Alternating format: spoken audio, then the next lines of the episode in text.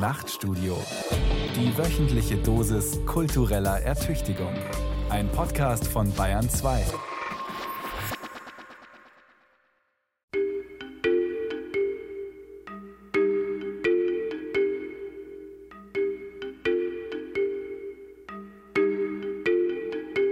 Zunächst einmal glaube ich, dass Kunst sowieso immer Funktionen erfüllt.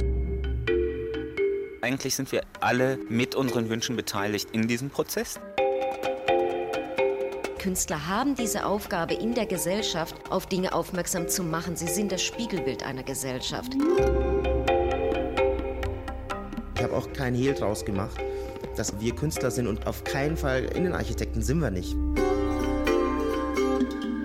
Im öffentlichen Raum muss man sehen, dass man auf die Menschen zugeht und eine Arbeit schafft, die für alle verständlich ist. Wir gehen davon aus, dass öffentlicher Raum eigentlich sich aus Geschichten und Gedanken zusammensetzt und nicht eigentlich nur ein realer Raum ist, der so und so viele Quadratmeter hat. Wenn man an Kunst denkt, ist sehr interessant, weil es ein it sharpens the question of what is culture, what is art and what is this Umgebung. Wunschproduktion bedeutet halt viel drüber rauszugehen, ne? also Wünsche überhaupt noch äußern zu können.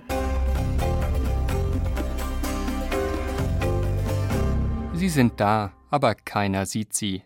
Jahrhundertelang wurden in Parks, an Gebäuden oder auf zentralen Plätzen Skulpturen aufgestellt. Aber nichts sei so unsichtbar wie ein Denkmal, spottete schon Robert Musil. Beliebt waren seit der Renaissance Statuen großer Männer, gerne auch mit Pferd.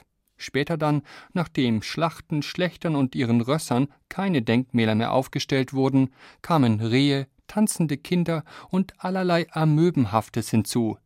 Im Fachjargon heißt dergleichen Drop Sculptures, frei übersetzt Abgestelltes. Das größte Lob für diese Art von Stadtmöblierung ist, dass kaum jemand sie anschaut, ja überhaupt bemerkt. Kunst im Außenraum hat es schwer.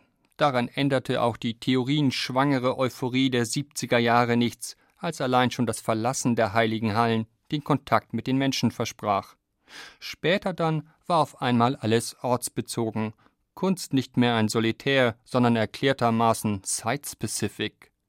Die Werke aber standen immer noch in einer ihnen fremden Lebenswelt herum, meistens auch dem schleichenden Verfall preisgegeben, da die Kommunen am Unterhalt sparten. Viele Künstlerinnen und Künstler haben daraus die Konsequenz gezogen.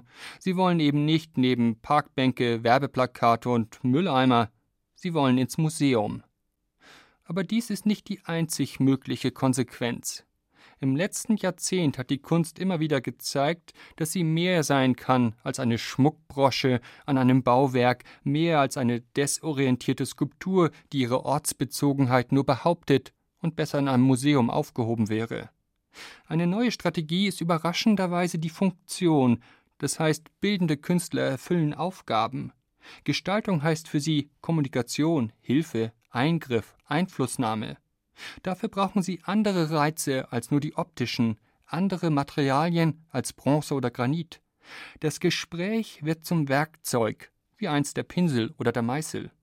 Die Kommunikation mit den späteren Nutzern definiert den Ort, ebenso wie das Auge des Künstlers. Eines fällt auf. Die Orte für diese Art von Kunst haben etwas gemeinsam. Sie sind gewöhnlich für Anwohner, ungewöhnlich aber für Kunstwerke, es handelt sich um eine Schule, eine Autobahnbrücke, einen U-Bahnhof, eine innerstädtische Brache. Die Künstler verzichten auf Hinweistafeln, die ihre Arbeit als Kunst deklarieren. Worauf sie nicht verzichten, ist der Anspruch, Kunst zu produzieren. Ihre Eingriffe erfolgen temporär, ein ausstellbares Werk muss nicht zwangsläufig dabei entstehen. Wohl aber eine Veränderung, die Joseph Beuys einmal soziale Plastik nannte, die Entstehung eines Werks durch Interaktion. Solche Kunst hat Teilnahme zum Ziel. Dieser Kunst außerhalb von Museen und Galerien, diesen sogenannten Beteiligungsprojekten, widmet sich die folgende Sendung. Zu Wort kommen die Künstlerinnen und Künstler Margit Schenki, Hans van Hovelingen, Stefan Saffer, Christoph Schäfer, Renate Stich und Wolfgang Zingel sowie die Kunsthistorikerin Claudia Büttner.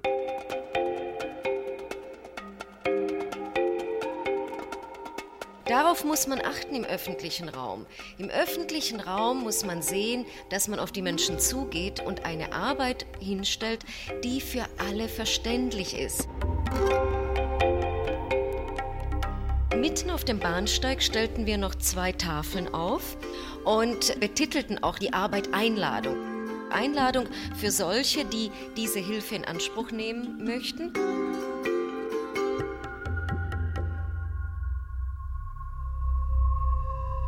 Und somit konnten die Leute einerseits das Bild als Bild ansehen und zum anderen konnten sie aber die Information auch praktisch nutzen. Finde das traurig und sehr schwerwiegend, dass sich bildende Kunst auch in den letzten Jahren und Jahrzehnten immer mehr in so eine Unterhaltungsart und auch nur eine Art für Spezialisten drängen ließ. Das finde ich schade. Berlin. Ein Gespräch mit Renata Stich, 1955 in Zagreb geboren, Professorin an der Beuth Hochschule in Berlin. Sie arbeitet seit fast 20 Jahren mit Frieda Schnock zusammen. Gemeinsam entwickelten sie zahlreiche Arbeiten im öffentlichen Raum, darunter einen Entwurf für das Berliner Holocaust-Denkmal. Sie schlugen vor, einen Bus zwischen den bestehenden Gedenkstätten und den Plätzen der Deportation fahren zu lassen. Dieser Bus wäre meist leer geblieben, ein sichtbares Zeichen für die Unmöglichkeit, das Gedenken an ein Kunstwerk zu delegieren. Dieses Statement war offenbar untragbar für die Jury, die auf das Pathos eines großen Denkmals nicht verzichten wollte. 2008, während der langen Nacht der Museen, inszenierten Stich und Schnock eine Demonstration in München. Zeige deine Sammlung hieß die Performance in Anspielung an eine Arbeit von Joseph Beuys. Die beiden Künstler hatten vorab der Biografie von Kunstwerken nachgespürt. In Archiven und in Gesprächen mit Museumsleuten hatten sie recherchiert, wie umfangreich das jüdische Erbe im Filmmuseum, in den Pinakotheken und anderen Museen ist.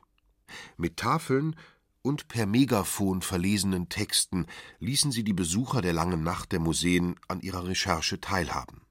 Schon zehn Jahre zuvor, 1998, entstand am Berliner U-Bahnhof Alexanderplatz die Arbeit Invitation, in der auch Recherche eine zentrale Rolle spielte. Anstelle von Werbung implantierten sie großformatige Leinwände mit einem einfarbigen Hintergrund, darauf ein fettgedrucktes Wort, dazu eine Erklärung. Renata Stich über ein ortsbezogenes Kunstwerk, das für flüchtige Betrachter gemacht ist.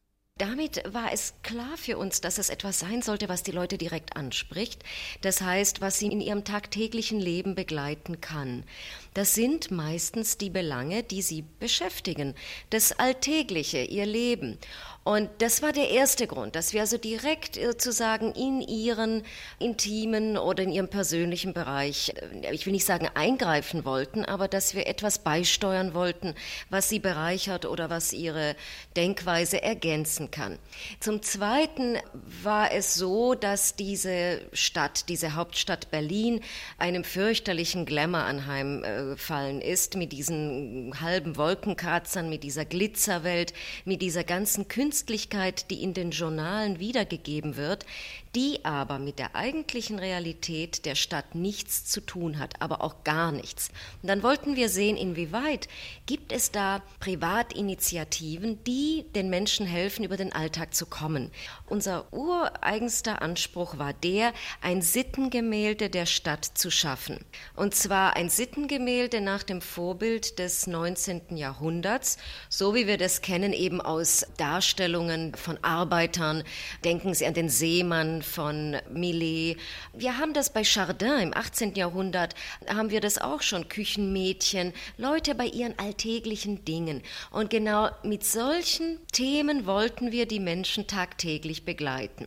Nun ist es so, dass wir uns dazu einen Partner suchten, der sehr genau über diese Dinge Bescheid weiß, nämlich über das soziale Leben oder die soziale Struktur. Und das ist die Organisation SEKIS, die Organisation der Selbsthilfegruppen. Dort fanden wir die Themen, mit denen wir dann unsere 32 Bilder auf dem Bahnsteig sozusagen belegen konnten, womit wir den Bahnsteig bebildern konnten. Wir nahmen uns einen Slogan, ein Bildthema und setzten es wie eine Headline über die Arbeitsgruppen, die wir darunter benannten, mit Adressen und Telefonnummern. Und somit konnten die Leute einerseits das Bild als Bild ansehen und zum anderen konnten sie aber die Information auch praktisch nutzen, indem sie nämlich erfuhren, dass es solche Gruppen gibt und dass man solche Gruppen unter der und der Telefonnummer und unter der und der Adresse auch finden kann. Wir nahmen Themen, über die man in der Öffentlichkeit nicht spricht, zum Beispiel Bulimie. Bulimie, wie wir wissen, also Leute, die das Essen nicht bei sich behalten können. Und das haben wir dann unter den Slogan Kotzen gesetzt. Ganz klare, kalte Begriffe. Sehr interessant war es dann für die Gruppe der Stotterer, einen Titel zu finden. Da hatten wir eine Erfahrung gemacht, dass ein Freund von uns, der immer wieder anfängt zu stottern, mal den Satz anfing mit Ha, ha, ha, haben Sie. Und dann machten wir einen Titel Haha und legten das auch den Stotterern vor und die waren ganz begeistert. Das heißt, wir stellten auch die Art, der Bilder äh, den einzelnen Gruppen vor. Wir fragten sie um Erlaubnis und wir bekamen sie durchweg. Mitten auf dem Bahnsteig stellten wir noch zwei Tafeln auf und betitelten auch die Arbeit Einladung. Einladung für solche, die diese Hilfe in Anspruch nehmen möchten und auch solche, die Hilfeleistung stellen wollen, die also sich dann beteiligen wollen. Es gibt ja also diesen Begriff der Charity, dass man sich gegenseitig austauscht. Und diese Aktion gab uns recht, denn es war in der Tat ein großer Erfolg. Die einzelnen Selbsthilfegruppen hatten einen enormen Zulauf. Immer wieder riefen Leute an und sagten, wir wussten gar nicht, dass es euch gibt. Wir haben immer gehofft, so etwas würde es geben. Bilder haben ja eine ungeheure Stärke. Und wenn man eben das Medium nutzt, das auch verständlich ist für alle, Darauf muss man achten im öffentlichen Raum. Im öffentlichen Raum muss man sehen, dass man auf die Menschen zugeht und eine Arbeit hinstellt oder schafft, die für alle verständlich ist. Dadurch unterscheidet sich Kunst im öffentlichen Raum von der Kunst im Museum. Im Museum gehen die Leute hin unter der Erwartungshaltung, dass sie eine Anstrengung machen müssen, dass sie sich vorbereiten müssen, dass sie vielleicht durch eine Führung eingeführt werden. Im öffentlichen Raum ist das nicht der Fall und vor allen Dingen nicht so in drei Minuten. Ja, zwischen den, wenn man aussteigt, einsteigt oder kurz wartet. Das sind äh, Bilder auf Leinwand mit Acrylfarbe gemalt in sehr schönen bunten Farben. Also auch wenn man das unter den malerischen Begriff der Farbfeldmalerei sozusagen benennen wollte, dann haben wir das getan. Es ist ja ein dunkler Ort, so eine U-Bahn-Station. Und wir haben dann, besonders diese alte U-Bahn-Station ist, ist so düster und dunkel. Und wir haben dann sehr helle, klare, ich würde mal sagen, kalifornische Farben genommen, wie Orange, alle Abschattierungen von Orange, Rot, Gelb, Grün, Blau. So kamen auch einige dieser Bilder in Sammlungen, wo sie eben unter dem Begriff der Malerei stehen. München, ein Studio im Bayerischen Rundfunk. Claudia Büttner ist die Spezialistin für Kunst im öffentlichen Raum seit ihrem Buch Art Goes Public. In München war sie jahrelang für die Kunst im neuen Stadtteil Messestadt Riem verantwortlich. Heute berät sie Kommunen und das Bundesamt für Bauwesen und Raumordnung. Wann und warum kam es zu den ersten Projekten, die Partizipation in den Vordergrund stellten? Projekte, bei denen Künstler zur Partizipation aufriefen. Das heißt, sie selber wurden als Künstlerin oder Künstler eingeladen, Kunstprojekte zu realisieren und nahmen dann Anwohner, andere Gruppierungen äh, vor Ort luden sie ein, etwas zusammen zu entwickeln. Das begann in den 90er Jahren und dafür besonders bekannt wurde das Projekt Culture in Action in Chicago 1993, wo das programmatisch ein Ziel des Projektes war, diese, diese Art Kunst vorzustellen. Und warum begann dieser Trend? Also was war der Anlass? Was hat sich verändert? Das waren zunächst einmal die Kunstformen selber. Die Künstler hatten, nachdem sie sich immer mehr mit den Orten beschäftigt hatten, zu denen sie Kunst realisieren sollten, nachdem sie Installationen und anderes vor Ort, mit dem Ort und aus dem Ort entwickelt hatten, waren sie immer mehr dazu gekommen, das auch als sozialen Ort zu begreifen. Das ging allerdings dann nur noch, indem man auch die Bewohnerinnen, die Beteiligten vor Ort einbezog, mit ihnen selber arbeitete und zwar mit offenem Ausgang. Also nicht ein Spiel vorgab und sie als Akteure nur agieren ließ, sondern sie wirklich als Partner zur Entwicklung von neuen Projekten heranzog.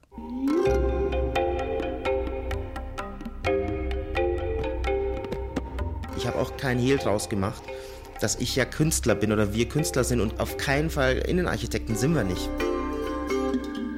Kontakt ist eines unserer wichtigsten Voraussetzungen für unsere Arbeit.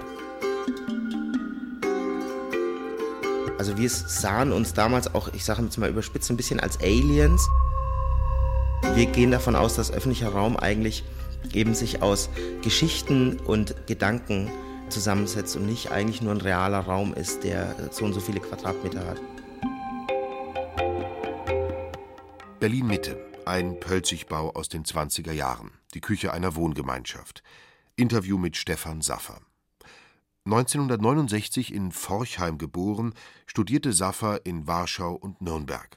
Er nimmt an Ausstellungen mit seinen Papierarbeiten teil, fragile, mit Buntstift bemalte Streifen, die er zu Wandobjekten verbindet, unter anderem im Lehnbachhaus. Seit 1999 regelmäßige Zusammenarbeit mit Katrin Böhm. 2002 nahmen beide im neuen Münchner Stadtteil Messestadt Riem Eingriffe an der Fassade und in den Wohnräumen der Feuerwache vor, die sie nach den Wünschen der Feuerwehrleute entwickelten. Dies war notwendig, da der Bau den alltäglichen Bedürfnissen der Feuerwehrleute nicht entsprach. Realisiert wurde diese Arbeit innerhalb der Kunstprojekte Riem, die wie vieles andere auch von der damaligen Münchner Kulturreferentin Lydia Hartl ohne Angabe von Gründen eingestellt wurden unter dem neuen Referenten scheint es heuer eine Fortsetzung zu geben. Gewünscht sind jetzt aber Großskulpturen. Die Anwohner spielen keine Rolle mehr. Ganz anders bei dem gemeinsamen Projekt WMK Mobil von Saffer und Böhm. WMK steht für Wohnen mit Kunst. Dieses urbane Spielzeug, wie es Saffer nennt, ließ sich öffnen, aufklappen, vielfach nutzen. 2001 standen Saffer und Böhm mit dem Objekt, einer Mischung aus Kabelrolle und Bühne, auf den Plätzen des in der Entstehung begriffenen Stadtteils Messestadt Riem. Stefan Saffer über Kontakt, Kommunikation und Kunst. Kontakt ist eines unserer wichtigsten Voraussetzungen für unsere Arbeit. Wir sprechen oft von einem One-to-One-Gespräch. Also wir sahen uns damals auch, ich sage jetzt mal überspitzt, ein bisschen als Aliens, der wir die auch sind als Künstler, wenn man wohin kommt, den Ort eigentlich nicht kennt. Und als solche quasi sind wir darauf angewiesen, in Kommunikation mit denen zu kommen, die den Ort sehr gut kennen, nämlich die Leute, die dort wohnen. Und dazu gibt es eben verschiedene Methoden. Eines ist Großzügigkeit, ich nenne es mal jetzt als Methode. Deswegen Gastgeber. Wir haben großzügigerweise diesen Raum zur Verfügung gestellt als Möglichkeit und als Angebot, um eigentlich in so eine kreative Collaboration mit den Leuten zu kommen. Das hat sehr, sehr gut geklappt. Wir wurden eingeladen von Kunstprojekte Riem, wie der Name schon sagt, Kunstprojekte ging es dort ganz stark um Kunstvermittlung auch eventuell oder Kunstproduktion. Und es gab ein anderes Briefing, es hieß Wohnwelten. Dementsprechend haben wir auch ein anderes Konzept angeboten.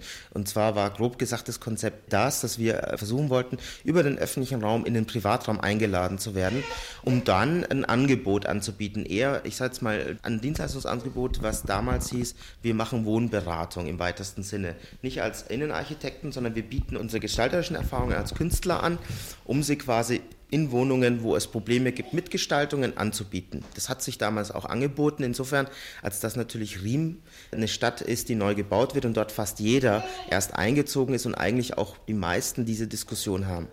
Was mache ich in meiner Wohnung? Interessant war da, dass Mobile Porch wurde zu WMK, weil es deutsch war. Wir haben einfach einen anderen Titel gesucht.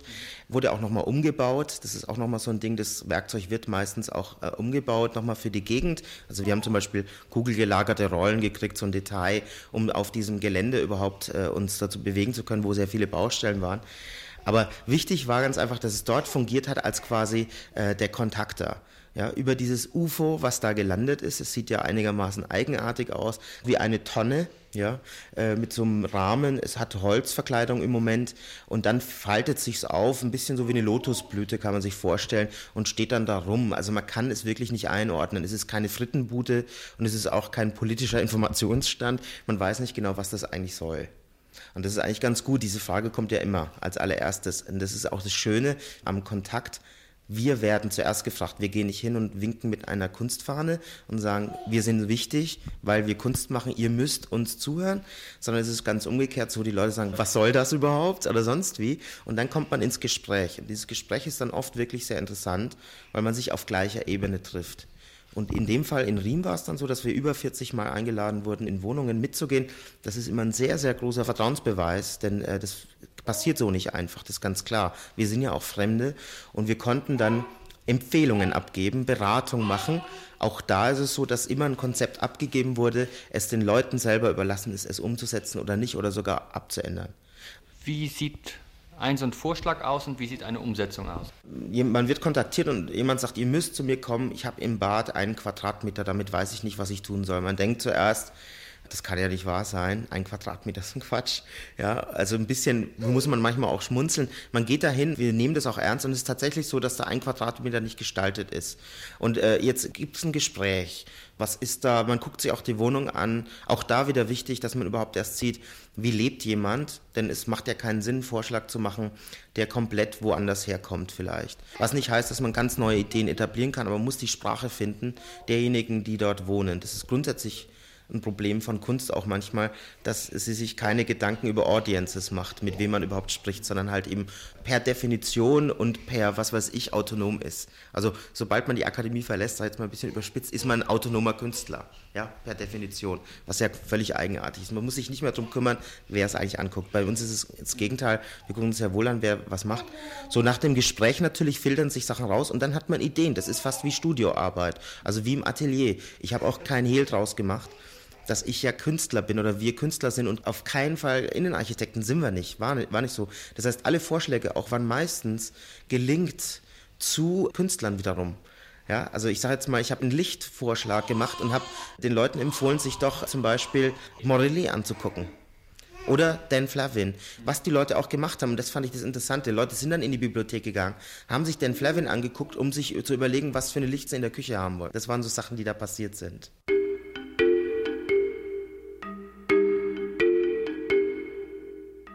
Wünsche werden die Wohnung verlassen und auf die Straße gehen.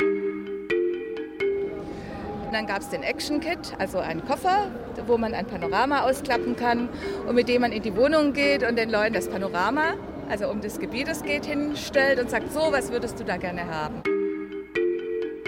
Wünsche werden die Wohnung verlassen und auf die Straße gehen.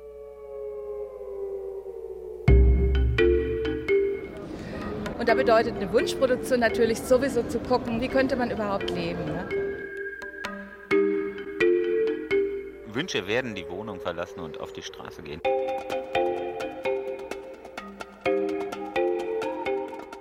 Documenta 11, Kassel 2002. Die Künstlergruppe Park Fiction stellte ihr Kunstprojekt mit Bürgerbeteiligung aus.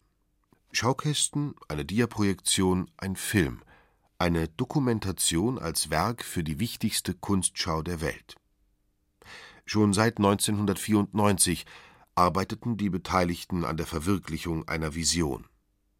Im Hamburger Stadtteil St. Pauli sollte ein neuer Park mit und für die Anwohner entstehen und nicht das Filetgrundstück mit Elbblick meistbietend versteigert werden. Das Forum Park Fiction organisierte das Genehmigungsverfahren, beantragte die Gelder für Kunst am Bau und kümmerte sich darum, dass während der langen Realisierungsphase das Projekt nicht versandete die Filmemacherin Margit Schenki war von Anfang an dabei. Das letzte Stückchen freien Blick am Hafen sollte zugebaut werden. Und das war in der Zeit, wo diese umkämpften Häuser, die ehemals besetzten Häuser in der Hafenstraße, sozusagen gerettet wurden. Es war klar, die bleiben stehen. Und dann haben sich die ganzen Leute, die sich darüber kennengelernt haben, also nicht nur Hafenstraßenbewohnerinnen, sondern so die ganzen Leute drumherum und aus bestimmten Institutionen auch, haben gesagt, hey, was ist denn hier noch los im Stadtteil? Aha, hier soll zugebaut werden. Ich glaube, Krone und Ja und Schibo ne, sollte da, also eine geschlossene geschlossene Häuserzeile. Und die haben gesagt, nee, das geht nicht, dass der letzte freie Blick hier zugebaut wird. Und dann ging das so los, dann wollen wir hier einen Park. Und das war noch gar nicht Park Fiction, ne? das war so die Vorgeschichte. Und dann stand das so als Forderung und dann kamen Cathy Skeen und Christoph Schäfer dazu als Künstler. Und äh, die hatten gerade die Möglichkeit, ein äh, Projekt Kunst im öffentlichen Raum zu machen. Die haben dann gesagt, gut, dann machen wir das. Ne? Auf jeden Fall kam das dann zu anderen Formen. Die haben dann so äh, ganz andere Begriffe entwickelt, also das Infotainment, ja, wo halt über verschiedene Veranstaltungen im Stadtteil auf verschiedensten Ebenen es so einen Input gab zu Parks, also zum Beispiel Parks und Politik, weil das ja immer was anderes bedeutet. Ne? Äh, Künstler wurden eingeladen, es gab so ganz viel Input so. Und dann wurde die Wunschproduktion gestartet. Das war so das Wichtigste. Ne? Ein Container wurde da aufgestellt, der Planungscontainer, und dann gab es den Action Kit, also einen Koffer, wo man ein Panorama ausklappen kann und mit dem man in die Wohnung geht und den Leuten das Panorama also um das Gebiet es geht, hinstellt und sagt, so, was würdest du da gerne haben? Und die dann kneten können oder ausschneiden oder Puppen reinstellen und wo man schon mal sehen kann, wie das wirken würde. Und dann gab es Fragebögen natürlich, solche Geschichten. Es gab Pläne, die man ausfüllen konnte. Man konnte sowieso zeichnen. Eine Frau kam mit einem Gedicht an, ein anderer wollte einen Videofilm drehen. Es gab also die verschiedensten Möglichkeiten von ganz realen Geschichten für den Park, von Entwürfen und dann aber auch Wunschproduktion bedeutet halt viel drüber rauszugehen, ne? also Wünsche überhaupt noch äußern zu können, was in St. Pauli viel bedeutet. Ne? Das ist der ärmste Stadtteil der alten BRD und Hamburg ist die reichste Stadt der EU. Ne? Das muss man sich mal vorstellen. Ne? Und da bedeutet eine Wunschproduktion natürlich sowieso zu gucken, wie könnte man überhaupt leben. Ne? Da hinten sehen Sie das Wunscharchiv. Ne? Das ganze großen Tisch ist alles voll mit Wünschen gepackt, von vorne bis hinten. Hier so mit sehr viel Respekt stellen wir die hier aus. Ja? Jeden einzelnen Wunsch, damit man sehen kann, an was Leute gedacht haben. Diese Wünsche werden dann zusammengefasst. Inzwischen gibt es natürlich Pläne, die auch von Architekten so gezeichnet sind, dass man sie umsetzen könnte. Und jetzt geht es wirklich um die Realisierung. Ne? Dazwischen ist dann die Bebauung gestoppt worden. Ähm, der Bebauungsplan wurde geändert. Die Forderung war, eine Turnhalle in den Hang reinzubauen. Die gibt es inzwischen.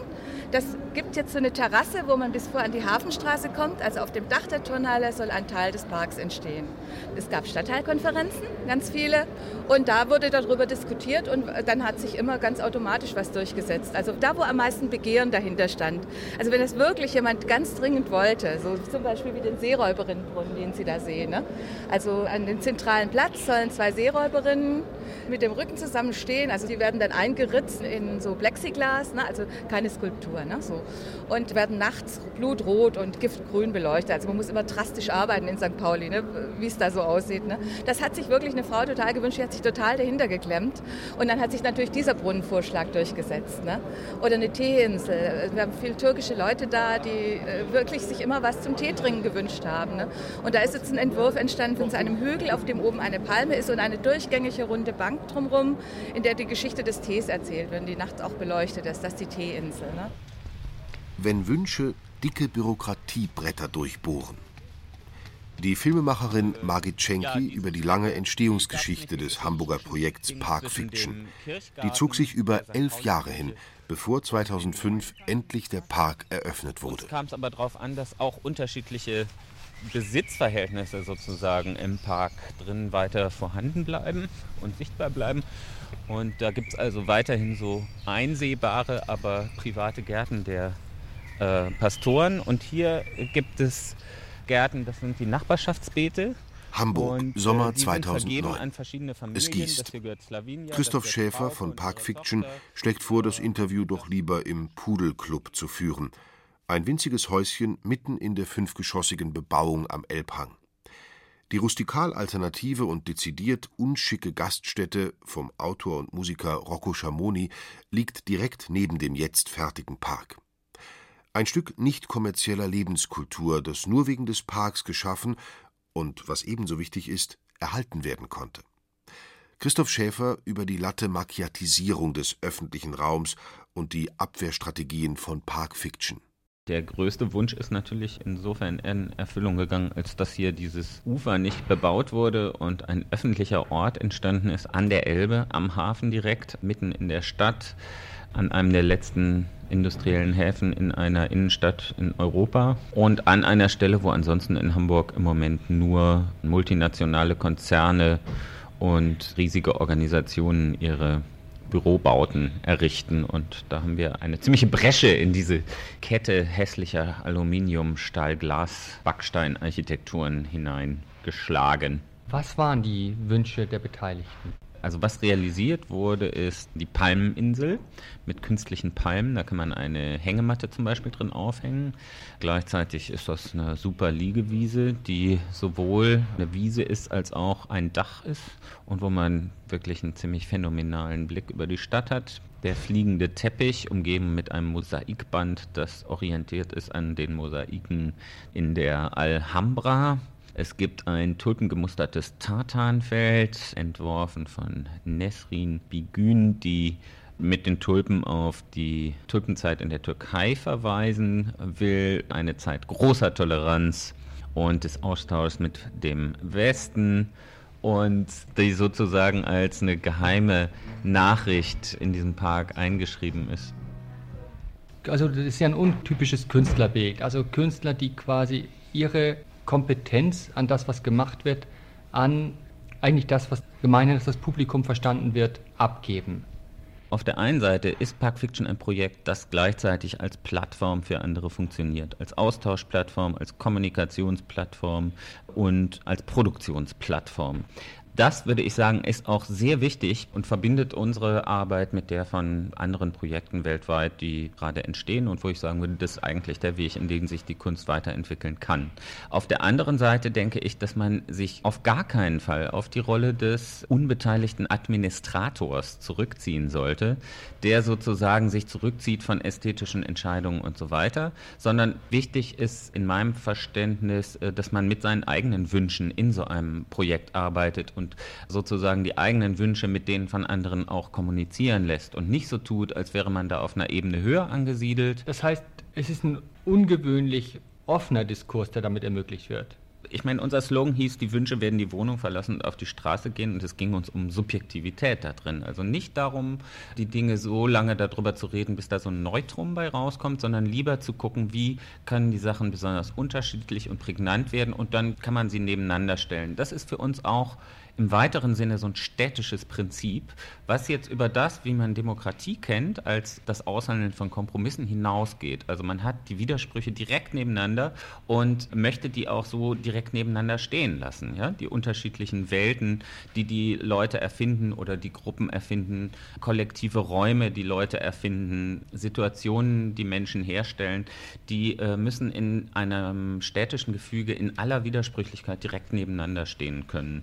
Wenn das gewährleistet ist, also so stelle ich mir eine freie Gesellschaft vor, in der das geht und das ist auch eine, die nicht langweilig ist, glaube ich.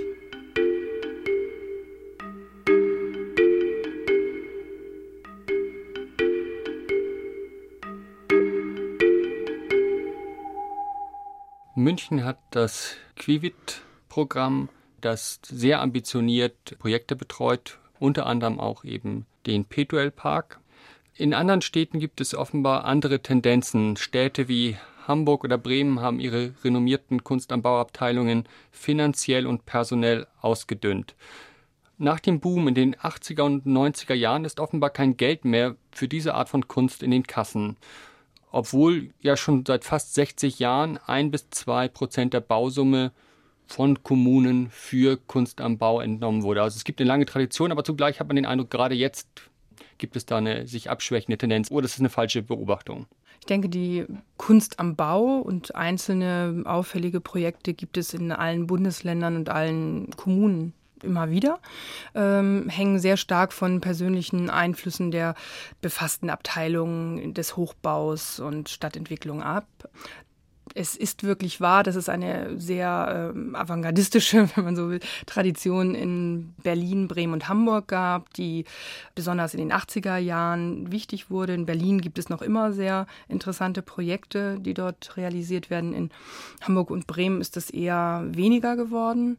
Dort ist es fast historisch zu nennen, was man dort sehen kann. Und Es gibt nicht so viele neue Entwicklungen. Es gibt eher von privaten Unternehmungen, von einzelnen Behörden, auch des Bundes oder der Länder manchmal äh, Projekte. Aber es sind keine so spektakulären Maßnahmen mehr wie zuletzt eben die Entwicklung in München, nach, als es hieß, Kunst am Bau von Kunst im öffentlichen Raum zu trennen und zwei eigene Wege zu gehen und die auch sehr ambitioniert mit einer sehr hochkarätigen Kommission und mit sehr, sehr hochkarätigen Projekten auch.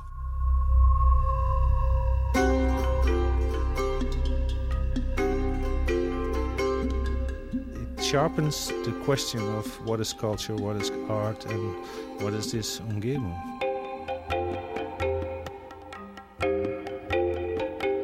Und was für Entscheidungen man macht, ist auch wichtig. Wie man die Entscheidungen macht, äh, äh, macht es sehr interessant. Ich habe die Auftrag bekommen, diese äh, zwei Umgebungen, Mübelshoven und Swabing, zusammenzubringen. Für mich ist sehr wichtig, dass Kunst ist nicht nur, äh, Kunst nicht, nicht, Kunst. Nur, nicht nur Kunst. Der Mittlere Ring trennte jahrzehntelang die Münchner Stadtteile Milbertshofen und Schwabing. Ein Tunnel wurde gebaut, darüber ein Park angelegt. Und selten genug für eine Tiefbaumaßnahme, dank des Einsatzes des damaligen Baureferenten Horst Haffner, wurde ein Teil der Bausumme für Kunst verwendet. Jetzt gibt es im Petuel Park nicht nur Bäume und Rasen, sondern auch elf Kunstwerke.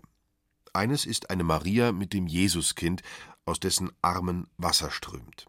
Der niederländische Künstler Hans van Hovelingen Jahrgang 1957, wollte mit der Figur ein Symbol für die Vereinigung zweier Stadtteile schaffen. Kirchengemeinden aus den anliegenden Vierteln zogen in einer Prozession dorthin. Hans van Hovelingen über eine Prozession aus Kunst, Leben und Religion. Wann ich am ersten Mal in München äh, gekommen bin, äh, man hat mir gesagt, äh, Grüß Gott. Jeder sagt das zu mir. So, ich hatte gedacht, es sind viele Leute äh, katholisch. Ich äh, bin angefangen, äh, all diese Kirchen zu besuchen. Und äh, ich hatte mich gedacht, äh, es wäre schön, wenn ich ein religiöses Symbol finden kann, das die Vereinigung symbolisieren kann. Und ich habe gesucht und weil der Nymphenburger Kanal dort ist, die Idee kam, äh, einen Mariabrunnen zu machen. Die Maria nimmt das Wasser von dem Kanal und gibt es wieder zurück zu dem Kanal. Sie nimmt das Leben und sie gibt die Bevölkerung das Leben. Mit dieser Idee bin ich in Gespräch gekommen mit Herrn Zielinski von St. Georg Kirche.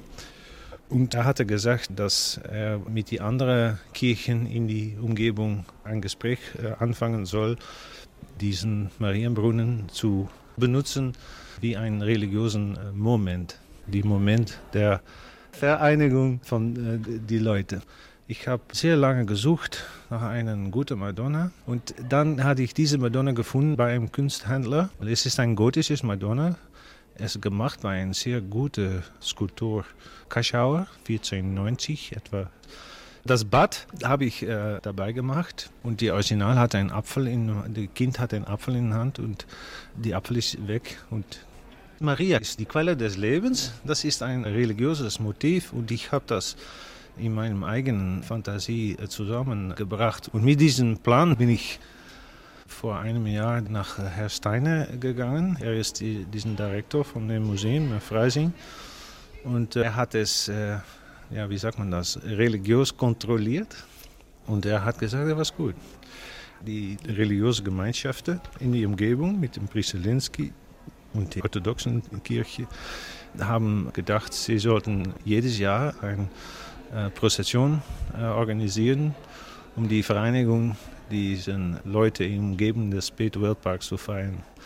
Für mich ist sehr wichtig, dass Kunst ist nicht nur Kunst. Für mich die interessante Sache ist die Kultur.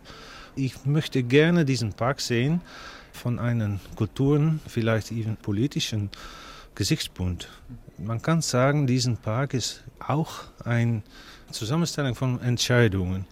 Und alles, was in Kunst passiert jetzt, ist eine Bestätigung des nicht religiösen Gesellschaft. Und ich dachte, es war sehr schön, weil es so viele Leute gibt, die religiös sind, einen Aspekt des Kultur zu introduzieren und damit auch einen politischen Standpunkt zu introduzieren. Äh, wenn man an Kunst denkt, das ist sehr interessant, weil it sharpens the question of what is culture, what is art and what is this Umgebung.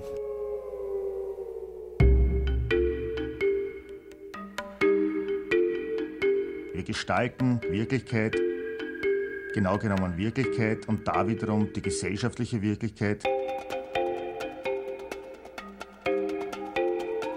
dass äh, sich die Kunst nicht immer in dieses Spielfeld des Formalen zurückdrängen lassen muss.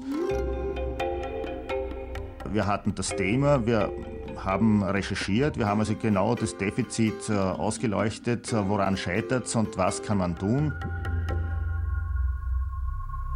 Und haben dann versucht, mit all unseren kreativen Möglichkeiten, mit dem ganzen künstlerischen Potenzial, hier etwas äh, ins Leben zu rufen und das ist uns letztendlich auch gelungen.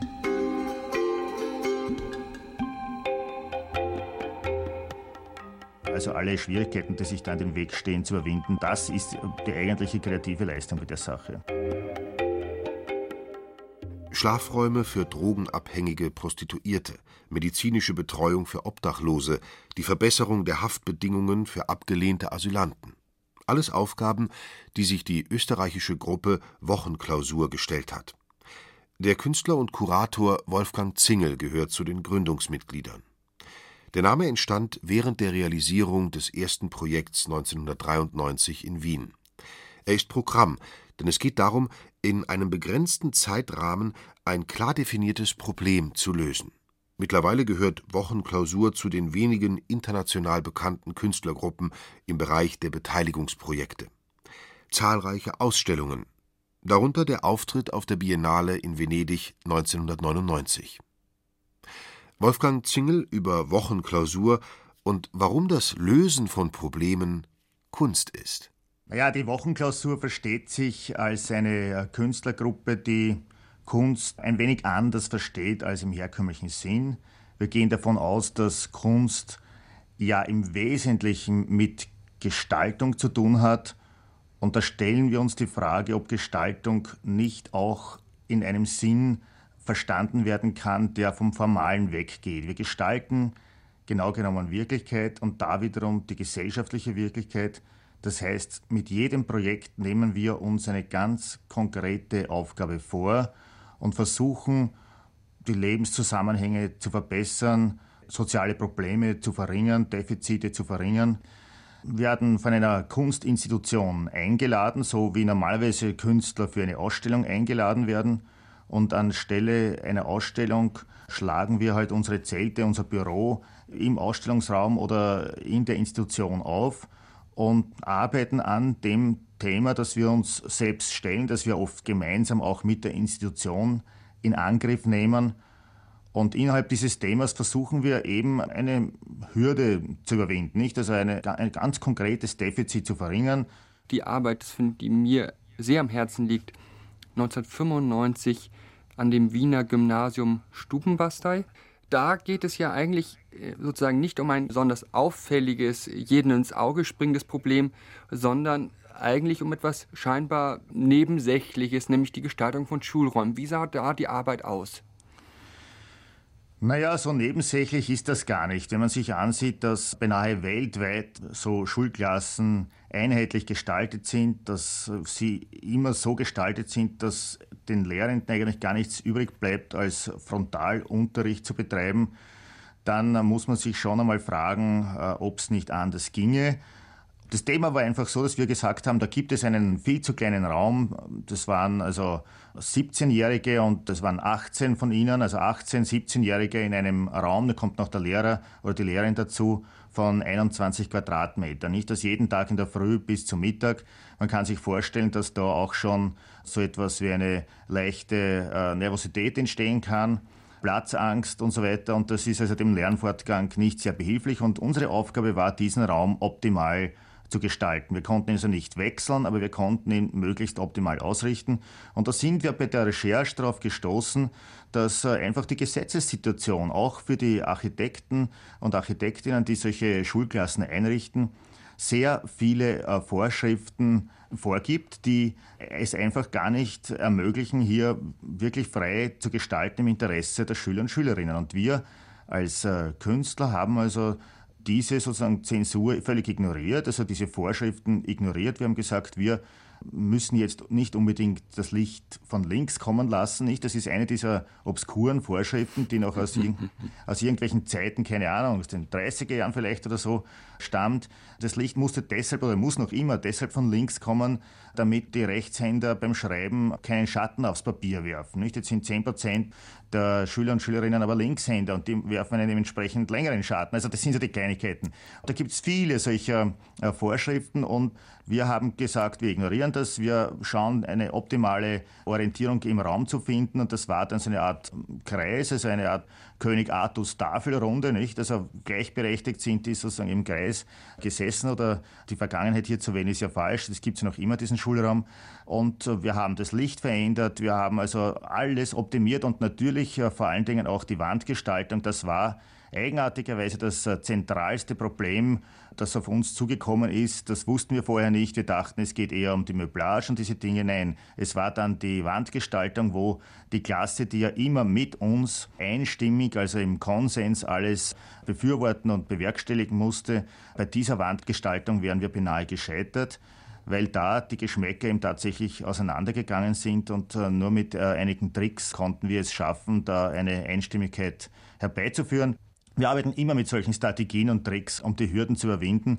Und in diesem Fall haben wir einfach gesagt, es soll jeder Vorschläge bringen, so viel er will. Und wir sammeln die Vorschläge dann, wie die Wand äh, bemalt oder gestaltet werden soll.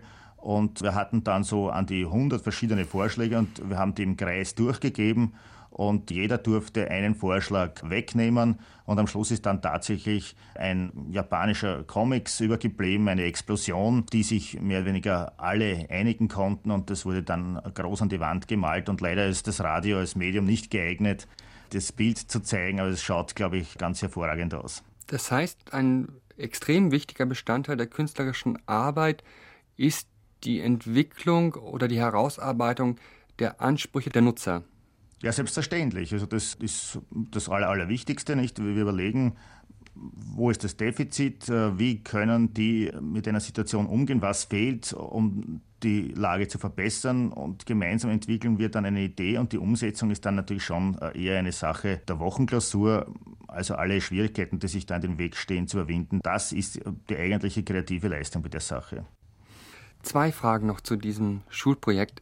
Das eine ist, was ich interessant finde, Sie haben Sponsoren eingeworben, aber Sie schreiben selber, dass es schwierig war, Sponsoren zu finden, weil die selber auch mit dieser normativen Setzung, wie eben Schulräume gestaltet werden müssen, Schwierigkeiten haben, beziehungsweise gar nicht die Möglichkeit sahen, wenn sie quasi ihr Projekt unterstützen, dass daraus irgendetwas erwachsen könnte. Wie ist es trotzdem gelungen, Sponsoren zu finden?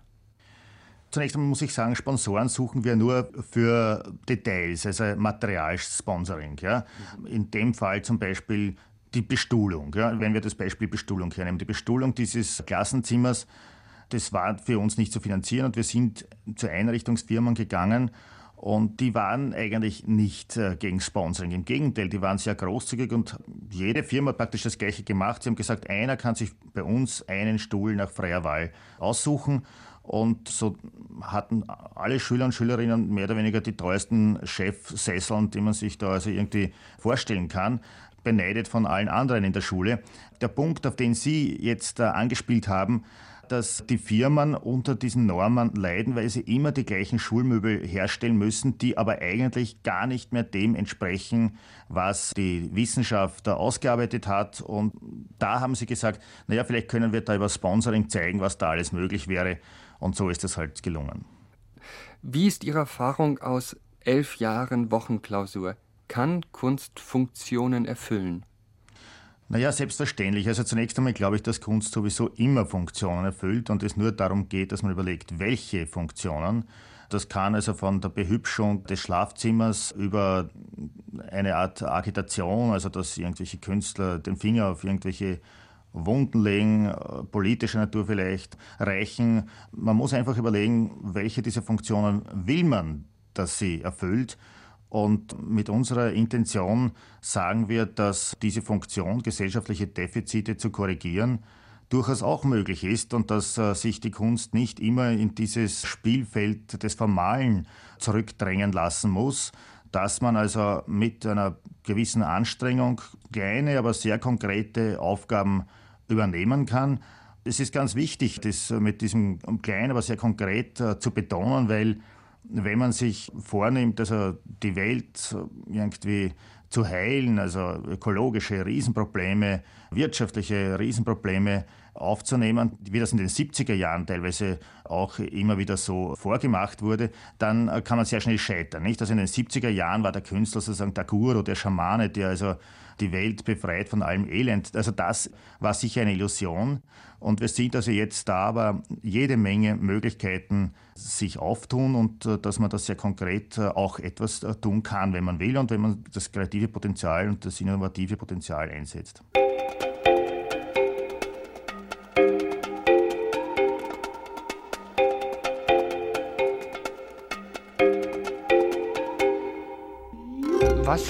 Kann man entgegnen auf einen Vorwurf, das begibt sich in die Nähe von Sozialarbeit? Oh. Ich weiß jetzt nicht, ob das ein Vorwurf ist auf der ersten. Da müsste man doch erstmal bitte definieren, was ist Sozialarbeit. Das möchte ich gerne mal definiert haben. Künstler sind Sozialarbeiter, das waren sie schon immer. Also zunächst erstmal weiß ich nicht, ob eine wie auch immer gelagerte Sozialarbeit ein Vorwurf sein muss. Denn äh, eine gewisse soziale Verantwortung hat jeder Mensch. Für mich ist sehr wichtig, dass Kunst ist nicht nur Kunst. Zunächst einmal arbeiten wir ja nicht mit den äh, Klienten. Also wir betreuen keine Drogenabhängigen. Wir kümmern uns nicht rund um die Obdachlosigkeit. Wir sind sozusagen in dieses hierarchische Gefüge der Sozialarbeit überhaupt nicht eingebunden und äh, erleiden dadurch also weder Nachteile noch haben wir die Vorteile dieses sozialarbeiterischen Systems. Ich finde, es ist kein Vorwurf. Man sollte eigentlich viel stärker auf die Ergebnisse gucken. Ja, dass wenn zum Beispiel ein Diskurs über Kunst dadurch zustande kommt, dass ich im Prinzip Wohnberatung dort gemacht habe, was scheinbar erstmal sozial war, dann ist das ja auch etwas, was mit Kunst zu tun hat zum Beispiel oder vielleicht auch dort in den Köpfen der Leute stattfindet oder in den Gedanken und damit wieder öffentlicher Raum wird, also Öffentlichkeit geschaffen wird. Das ist halt ein anderes Kunstwerk, Öffentlichkeit, als quasi ein materielles, sichtbares, in sich abgeschlossenes. Ich will umgekehrt auch nicht mich dann missverstanden wissen in der Art, dass man sagen würde, ja, ich finde ja alles langweilig, was so in Galerien hängt oder so. Ganz im Gegenteil, ich komme ganz klassisch, aus einer ganz klassischen Ausbildung, Post-Painterly Abstraction, 70er Jahre Professoren, habe selber gemalt und mache immer noch Scherenschnitte, wie man das in der Schattenrisse-Ausstellung in München gesehen hat, äh, die ich auch sehr gerne mache. Ich glaube, dass man einfach äh, es einem zugestehen muss, auch Künstlern, in verschiedenen Medien arbeiten zu können. Und ich glaube, dass äh, die konservativen Menschen oft Angst haben, also dieses Argument Soziale und so weiter, so also abfällig, das Abtun Angst haben davor, dass man zu viel Einfluss als Künstler bekommt. Es gibt ja den klassischen Vorwurf der Drop Sculptures für den öffentlichen Raum. Also der Drop Sculptures, das sind letztlich überall beliebig zu platzierende Kunstwerke. Aber gibt es auch nicht etwas, so etwas wie Drop Participation? Einfliegen, sich rasch umsehen, ein Endlosvideo produzieren und fotokopierte Zettel auf Tapeziertische auslegen und fertig ist die Chose. Welche Projekte, welches Vorgehen funktioniert im öffentlichen Raum und welches nicht? Zurück zu diesen Partizipationsprojekten heißt es, dass dort auch Künstlerinnen und Künstler an neuen Orten, neue Städte kommen. Aber wenn sie so ein Projekt machen wollen, sich natürlich intensiv zunächst einmal mit den Leuten, mit den Gegebenheiten vor Ort beschäftigen müssen und sich auch wirklich darauf einlassen. Das heißt, sie müssen längere Zeit vor Ort sein. Sie können keine Regieanweisungen äh, per Telefon verteilen, sondern müssen wirklich ihre eigene Persönlichkeit auch einbringen, um die Leute zu motivieren, zu animieren letzten Endes. Denn das ist ein sehr persönlicher Einsatz, Leute zu etwas zu bewegen, denn die wenigsten sind eigentlich bereit, Teil eines Kunstwerkes werden zu wollen. Das heißt, da muss ein Funke überspringen, den die Künstlerinnen und Künstler entfachen müssen. Das heißt schon ein sehr intensiver Einsatz. Mutterkunst hat viele Kinder. Manche Werke passen nur in Galerien oder Museen, andere können nicht aus ihrem Entstehungszusammenhang im öffentlichen Raum herausgerissen werden. Die Linie dazwischen ist eine grüne Grenze. Keiner der vorgestellten Künstler arbeitet ausschließlich im öffentlichen Raum. Mit Menschen zusammenzuarbeiten, eine Aufgabe zu übernehmen, eine Funktion zu haben, stellt für sie nur eine von vielen Möglichkeiten künstlerischer Produktion dar. Allerdings eine, in der außergewöhnliche Werke entstehen können. Es handelt sich um Kunstwerke, denen die Freiheit, außerhalb des normierten White Cube, der geweißten viereckigen Galerie- und Museumsräume entstanden zu sein, anzumerken ist. Eine Freiheit, die auch eine Verpflichtung darstellt. Die Attitüde des Großkünstlers, der qua Genius die Menschen beschenkt, führt nur in Ausnahmefällen zu interessanten Objekten für die Öffentlichkeit. Der Kritiker Benjamin Buchloh sah in einer New Yorker Skulptur des Künstlers Richard Serra sogar eine Art von Vandalismus von oben. Kunst hat nicht immer recht, vor allem wenn sie falsch platziert wird. Gegenüber großen Gesten scheinen Beteiligungsprojekte fast demütig, in jedem Fall realistischer. Sie sondieren den Platz, sie wollen Kommunikation, sie erfordern Kontaktaufnahme.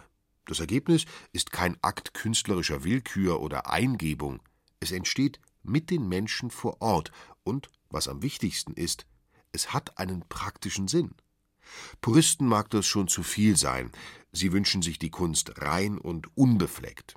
Die interviewten Künstler indes verstehen die Aufgaben nicht als Beschränkung, sondern als Präzisierung ihrer Arbeit.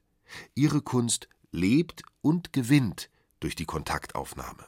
Wenn man an Kunst denkt, das ist sehr interessant, weil it sharpens the question of what is culture, what is art and what is this Umgebung. Das heißt, dass man ja, wenn man mit Leuten direkt arbeitet, auch einen direkteren Einfluss als Künstler in der Gesellschaft hat, sich dadurch aber auch anders definiert. Also ich muss meine Autonomie ständig neu überprüfen. Insofern ist das schon richtig, diese kleine Kritik von den Konservativen. Es kann auch passieren, dass ich irgendwann mich als Sozialarbeiter fühle dann ist es was anderes. Ich muss meine Autonomie gegenüber dem Gegenüber definieren und auch zeitlich immer wieder überprüfen. Ich habe trotzdem noch eine Autonomie, wie die jeder hat. Meine künstlerische Arbeit hat verschiedene Methoden. Die eine ist, ein Skalpell zu nehmen, sich ins Atelier zu setzen und Scherenschnitte zu machen.